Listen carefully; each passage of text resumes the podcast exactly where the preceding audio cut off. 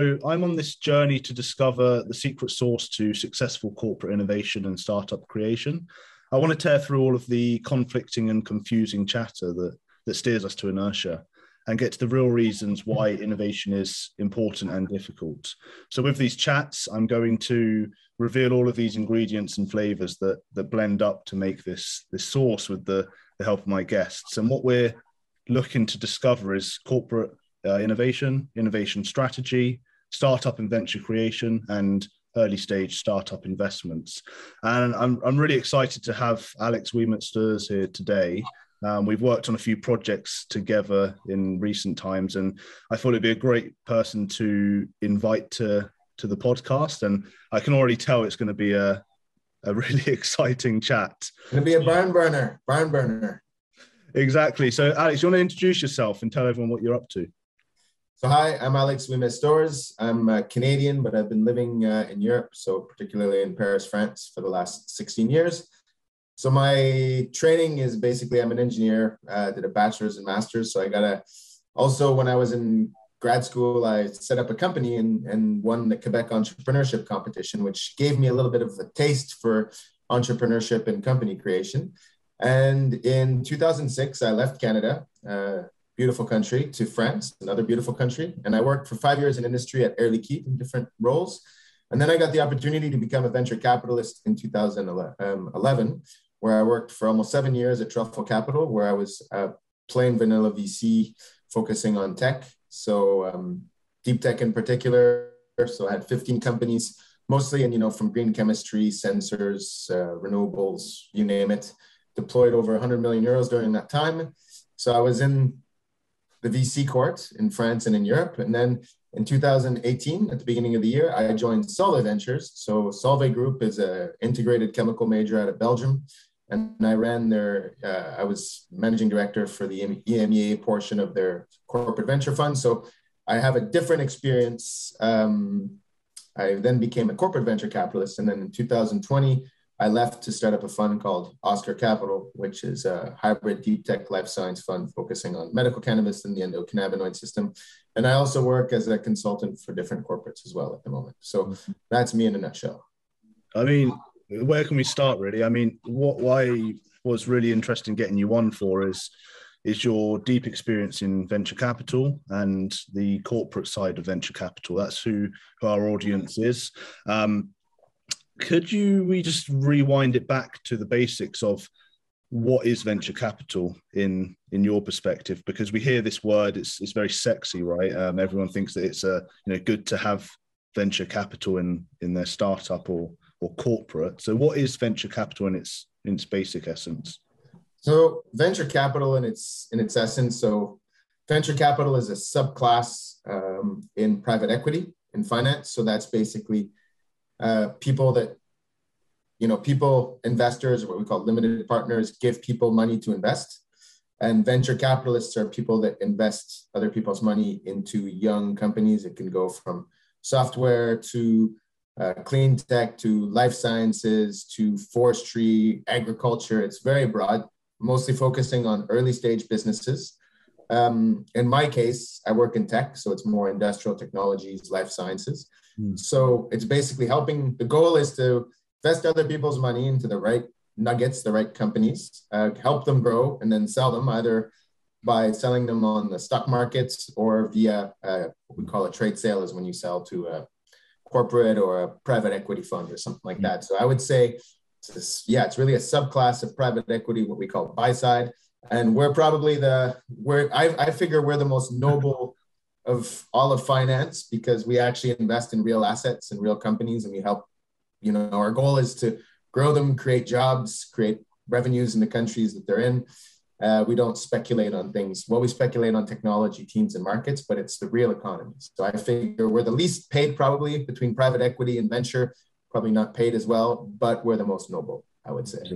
Um, and then if we kind of fast forward that to corporate venture capital is it similar is it um, is there a different definition or is it kind of trying to copy and paste almost so what's a bit different between the two is that when you're a, what we call a plain vanilla venture capitalist so that's you work in a fund where there's third parties like banks states even corporates invest in these funds and then you invest with the sole goal to make money in most cases, right? To make little babies with the money that they give you. In a corporate fund, it's different. So there's several types of corporate funds. There's the internal corporate funds, which was Solvay. So that's basically you're, you're investing in businesses that are usually strategic for the company that you work for uh, to help foster open innovation, to also make um, you know financial placements, um, and also help uh, by kind of going a bit forward sometimes on the strategy of the group or going to areas where they want they want to work in. Um, it's a it's a bit different. It's got a strategic angle to it on top of the making money angle. So that's kind of the in-house uh, corporate venture capital fund, and you've got them independent funds, but are funded by many corporate ventures, which we can say is a hybrid between an internal fund and a VC fund, a typical plain vanilla venture capital fund, where you are kind of independent, but the money comes from corporates. So there's, I would say there's two types of funds, but I think for today we should talk about, you know, internal corporate venture funds. But that's the main difference. You, um, you invest with a much more kind of strategic vision. Yeah, yeah, I've seen that quite a lot with the work that we've done as well. It's uh, how can you bring in startups to facilitate the already built strategy, right? Um, so, what would be the main differences between traditional VC, what you're um, doing uh, now, and then the corporate venture capital, which you've done previously? What's the kind of main? You know, you have a few bullet point differences. Yeah, so there's there's a few differences. So we can go maybe on something a bit more structural difference is a corporate venture fund, um, plain vanilla, mm. they have a fund with a lifetime and an investment cycle. So they have to invest for, for usually it's say eight years fund life. So from the first time, first dollar that you get in, you have to give it back after eight years, hopefully with a large profit. And you have a window to invest, right? And during that window, you invest. And then after that, you harvest through IPOs and exits. That's in a typical fund. And you usually have to have a financial return. In a corporate fund, especially the internal funds, those funds usually don't have a lifetime. So it's almost like a evergreen fund. And you usually have to, there has to be a strategic fit with the business. So when you're a typical VC, you look to make profit. You need, you look, you know, to make uh, IRR, internal rate of return. When you're a corporate venture capitalist, you have to also have synergies with the company that you work with in most cases. And it has to be a part of the company strategy. So, you know, either it's usually not short term, it's usually mid to long term. So between one to five to 10 years. And so that means that the corporate can be a bit more patient with the company. So it doesn't have to sell it, it can keep on supporting it. But it also sometimes um, can be too strategic. So they might try to impose things on the company that it might not necessarily want to do because the corporate has its own strategic goals. And another thing um, that's interesting, um, and we're going to talk about this a bit later, I assume, is that corporates sometimes change strategies. So that means that one day, what's interesting about being a corporate venture capitalist is you have a whole army of people in the company that you can tap into when you're looking to do an investment. And even after the investment, the corporate often will sign a partnership with the startup to help it grow. So, um, but if the strategy changes, sometimes for the startup, it's very difficult because the corporate is no longer interested per se. So you're kind of a stranded asset in some cases. So mm-hmm. that's kind of the bit of a difference is the VC will invest to try to make the company grow and try to sometimes pivot the business to make profit, maybe go into another market. Meanwhile, the corporate will be still very focused on you know what their interests are as a company. So absolutely, um, let's uh, put the brakes on VC, traditional VC, and and how startups can actually position themselves to work with VC and, and corporates. And let's, let's talk about the corporate venture capital a bit more because that's something where, especially my audience, are always struggling to actually find the right the right fit really of, of how they can introduce this quite new area for the corporate, but then get success out of it. And and we always see the headlines of you know ex corporate invested big money into this startup, but then we never see real true success stories after that capital has been invested in. So I think it's quite good to talk about the the horror stories that you've seen in your your your experience. And then maybe even we can well, it'd be good to hear about what we can do to improve those stories to turn into successes. I know we spoke about a few beforehand. Um, without naming any names, let's uh, let's explore a bit. So do you want me to? I can maybe go through a few horror stories first to entertain people, but uh, I can give you yeah. one example of a company that I worked with that I invested in quite heavily hmm. uh, in the renewable energy space, a renewable energy space.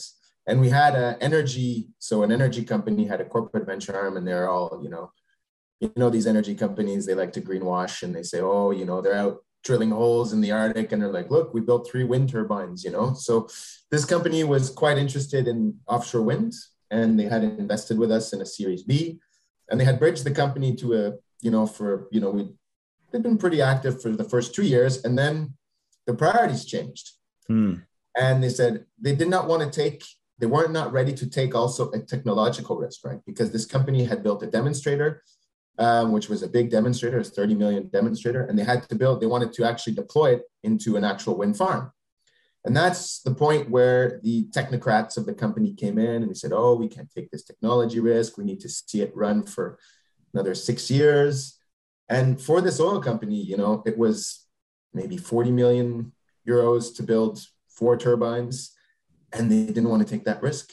Right. You know, and they have billions in the bank and they, you know, they have these nice commercials on TV, like, uh, you know, uh, moving towards net zero in 2055 you know uh, and there they are torpedoing this company so what happened was is this, they said well we're not into this anymore um, this is not our priority so we're going to stop funding it and the company needed money so what happened was we were we were us and another venture fund we went to the market and we went to talk to our peers in the venture capital space and they all said what is this com- what is what is your corporate doing and we said well they're not reinvesting and they said oh and that can sometimes scare, in 90% of the cases, it'll scare away the other funds. So you're kind of stuck in a situation where you can't attract new investors because they say, well, if the corporate's not interested and they're still in energy, they should know what they're talking about.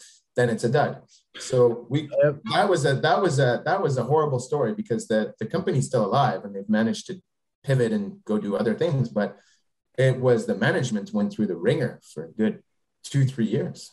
And, and I think my question would be: Was the technology flawed at all? Um, no. Was it purely no. on the corporate to align itself? The demonstrator is still running after yeah. seven years, and it's producing energy right in the Netherlands. So, that's, that's and now they've gone off to they've gone off to Japan now, and they're doing stuff in Japan. But uh, actually, I should introduce them to our client. Um, but but anyways, um, that's just one example of a company uh, that got torpedoed by a corporate venture fund. And also, the people in the corporate venture funds, a lot of the time, do not have the courage mm. to challenge their, their bosses or their peers in the company and say, guys, we should be doing this. They just usually toe the company line every time, right? So is that's another problem too, is you don't have the risk takers, the guys that say, listen, this is a great market, we should go into it.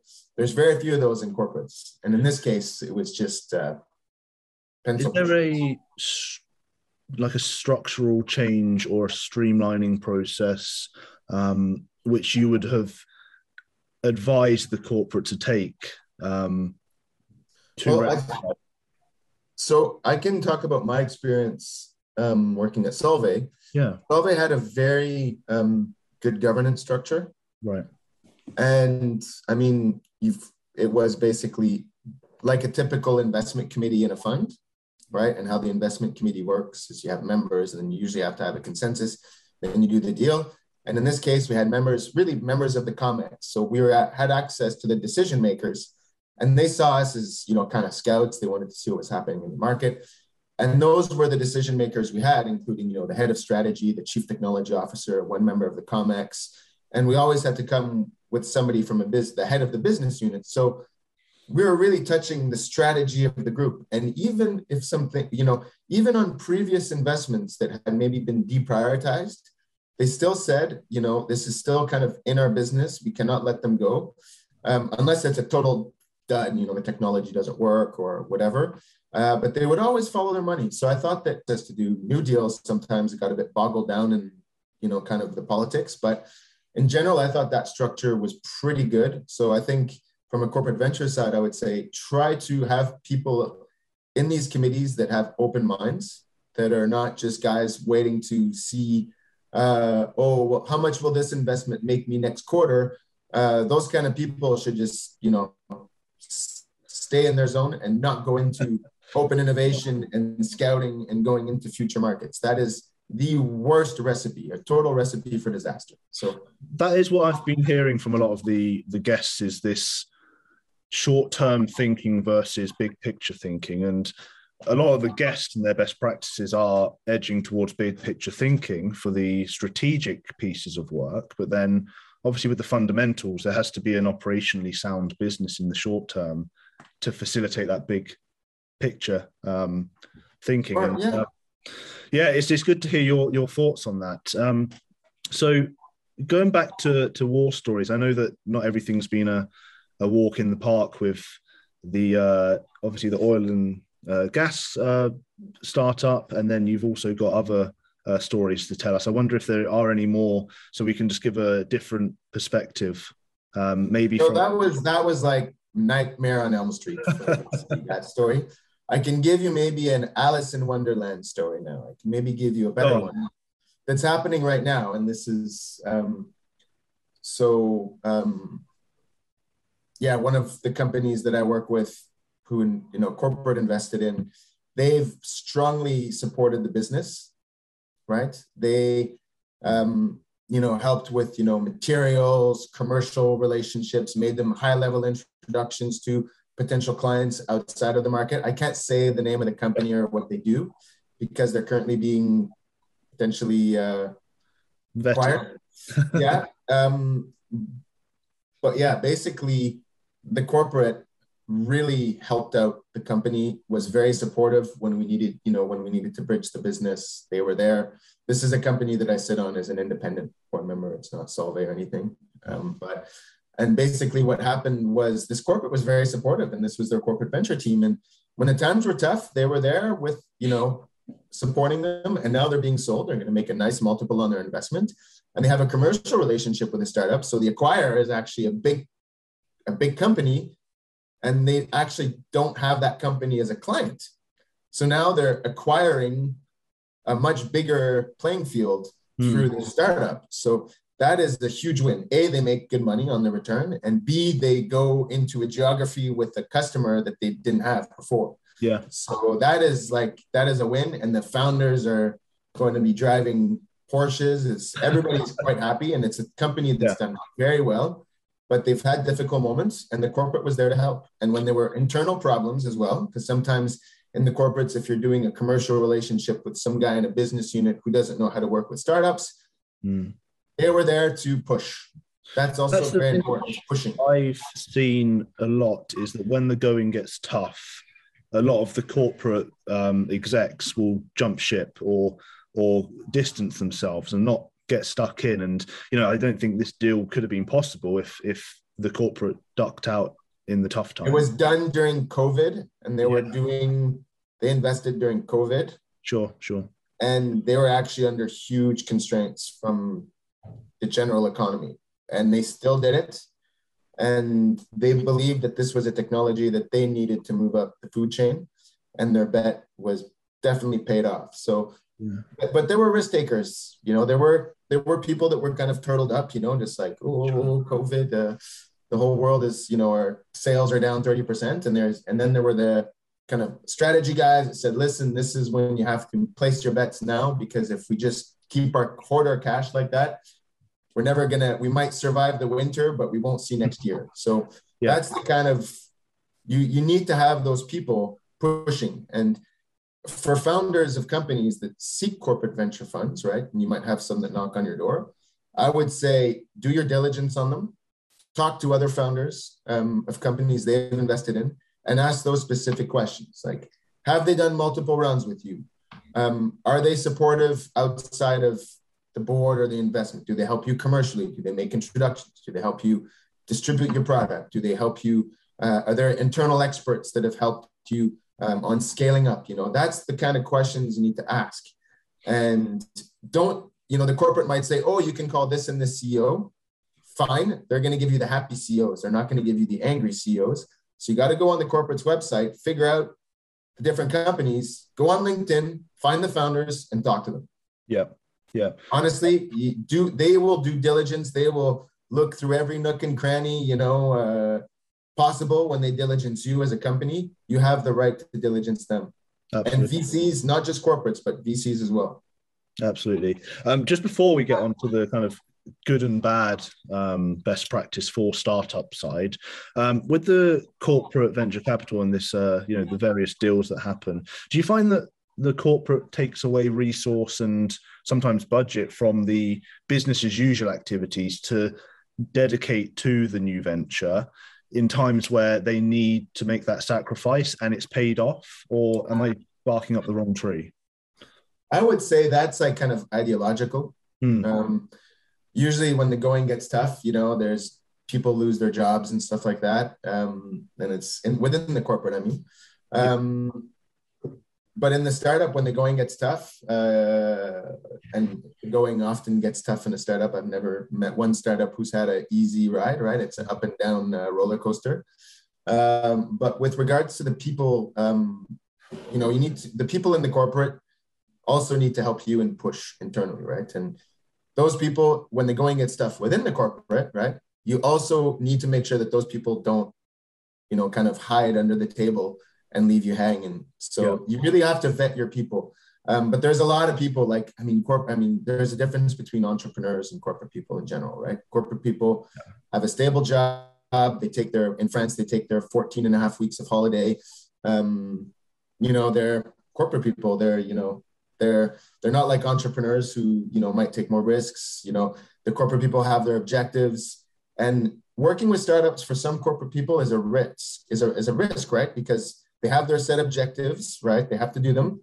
And if they go and they start doing this kind of stuff and then open and you know, in the innovation departments, that's their job, but in, in the business units might not be.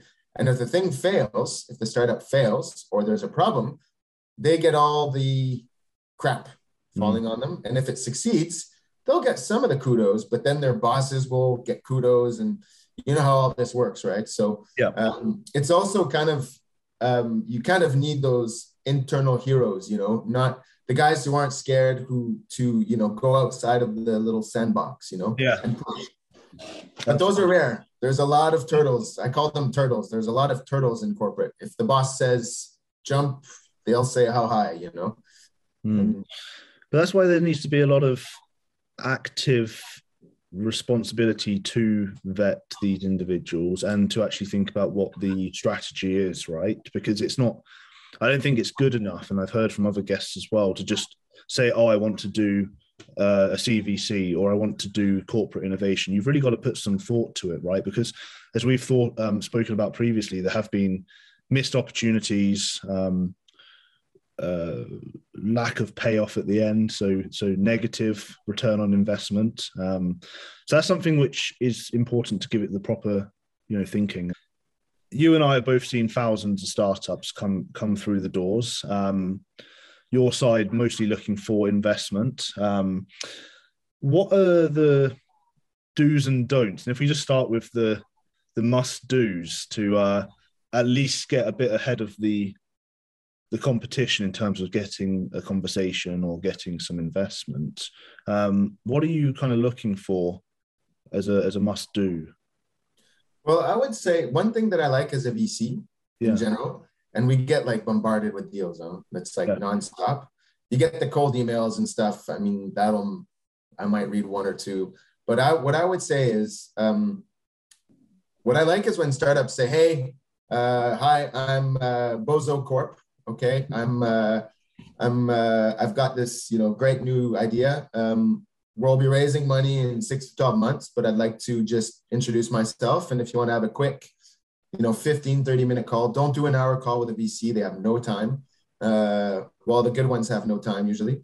Um, so I would say introduce yourself and have a meeting with the VC and say, listen, we'll be raising money. I just wanted to meet you, you know, put, put us in your CRM and, you know, we want to do this, this, this in the next kind mm. of six months and then we'll be raising funds. So keep an eye on us and don't overpromise and underperform. Underpromise and overperform, right? The VCs love that, especially on business plans, right? Uh, mm. So, but that's on the don'ts. Um, another do is don't be afraid to pick up your phone and call the VC. Uh, don't just if you can get their phone number, call them. Hmm.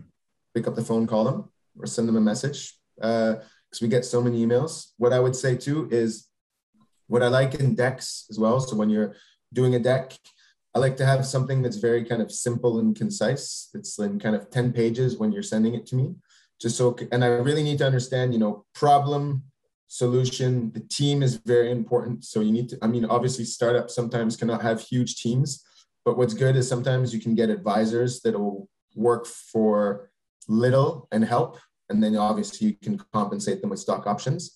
Um, I like to also see founders that own a significant portion of the company and don't have, you know, when you're going in later rounds, sometimes the founders find themselves at 10%, and then you get into a tricky situation where you need to sell the company, and then, well, the founder owns nothing, and the corporate wants the founder and the tech. So then the founder ends up, you know, kind of cutting a side deal with uh, the acquirer. So I like to see companies as well. That's a do is to see a company where the founders have a significant portion of the capital uh, because their skin's in the game. I also like to see when the founders invested themselves a bit of their savings into the game or their family, you know, because you're not going to screw over your family, right? Unless you're one, you know, you're a sociopath or something. Um, so those are the kind of things that I like to see: a skin in the game. Don't hesitate to contact us if you're not raising capital. Keep in touch um, and keep it simple. 10, 10 pages, problem solution team, market opportunity, and don't give us a business plan with ridiculous numbers. Like our we're going from 100000 to 30 million in one year in sales. I mean you're i mean i just throw those decks in the garbage. So once again under promise over perform uh, yeah exactly what i've i've seen and uh, advised myself. So something that's always undiscovered or unexplored when when it comes to uh, giving advice to startups looking for uh, investment is is traction because that's always a uh, it's different for every company. Some are better at getting early traction than others, but um, what sort of traction does a startup need to come to you? Where do they need to be at in their in their journey? And um, obviously, that's a question of are they even right for venture capital investment? But if we just start with the traction first. So, I mean, it depends on what's the profile of the company, right? I can take an example of a company doing industrial applications, right? Yeah. My bread and butter with Solvay, for example, is I mean, what I like to see is companies with their own IP, obviously. So strong IP. Uh, that's they've got a patent granted, which means they have something that's protectable. That's a form of traction, right? They've got a strong IP portfolio because usually when you're doing early stage investing, you know, I try to see if there's a proof of concept that somehow is scalable. And obviously a few customers or partners, right? So those can be corporates. And one thing that's a big no-no is on the on decks that I see sometimes with companies, oh, we have, you know, relationships with Solvay. And I was like, I saw a couple companies put Solvay logo on their deck, and I was like, when you're not even in a CM, we've never heard of you. It's like, oh, we met them at a trade fair like two months ago. Uh, so you have to be also careful um, in terms of traction, not kind of overselling what you have. Like um, what I look for in traction in terms of sales, right, is I look for a product, you know, an MVP or a kind of beta that works. And also, you know, if you've got a corporate that's working with you, what kind of contract do you have? If you have a proof of concept for a given product, there's a 99% chance that the corporate has five of your competitors doing the same program, testing the same thing, and then they might even pick a winner, right? They might pick one or two, or you know, it might just be you know research and innovation spending money. So I look at what kind of contract do you have and what kind of partnership do you have, and with how many people. Okay. And obviously, if the if there's other VCs who have come in before, I obviously look at who they are and if they're putting money again in the next round. Um, that's also uh, kind of a. What about further down? Uh, further earlier in the line. So no prototype. Uh, maybe they've spoken to customers, tested a, a very early MVP of of uh, you know uh, problem market fit, that sort of thing, um, and then they come to you for investment. Is that are they in the right place or or, or not at that point? It depends for what. Like I've done a couple deals as business angels that were like literally guys spinning out a technology from a given institute. Mm. Uh, this company is called Octarine Bio. I invested in them through uh, through Oscar, but I did it as a business angel. Uh, this company literally were two people spinning out a technology from a lab. And how did I know that they had traction?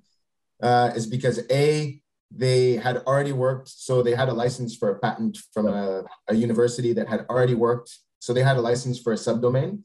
In another domain, it had worked very well. They had spun out a business that was now worth 400 million on the stock market. And these guys had done it, but they were employees of this company. Mm-hmm. So now they wanted to do it themselves. And that for me is a sign of traction because they've got the fire, right? And they've got the IP and they've done it before. So I also look for repeat offenders, right? You also try to look for repeat offenders. Yeah. and people who have failed, uh, a lot of people say failure is bad, blah, blah, blah. I also like people who are honest and say, listen, man, I screwed up. I didn't see this coming. I was young. I was took money from this VC. It was a bad idea. They killed us. I like to hear that as well. So I like to also hear, for me, it's more human traction. You know what I mean? Um, they've done it before. They're honest. They've admitted to their mistakes and they've learned from their lessons. That I would say a lot of it at the beginning is really a feeling. It's almost intuitive with the founders, right? You need to have that. Yeah. And they really need to have something disruptive. You know, I'm not, as a VC, I don't look for the next kind of me too. Then you just, it's an execution play. I look for people that are really like going a step above. You know, it's not like little incremental changes. Like I can reduce the price of this sensor by 5%. Nobody gives a crap, right? It needs to be a real leap. It needs to be really interesting. And, and there needs to also be an end market, right? And this comes, you see a lot of companies doing commodities right now, uh, trying to do plant-based commodities, I mean, you'll never win against oil. So in a lot of cases, you'll never win against oil. So I know you're passionate be, about that one. yeah, so there needs to be other yeah reasons to do it.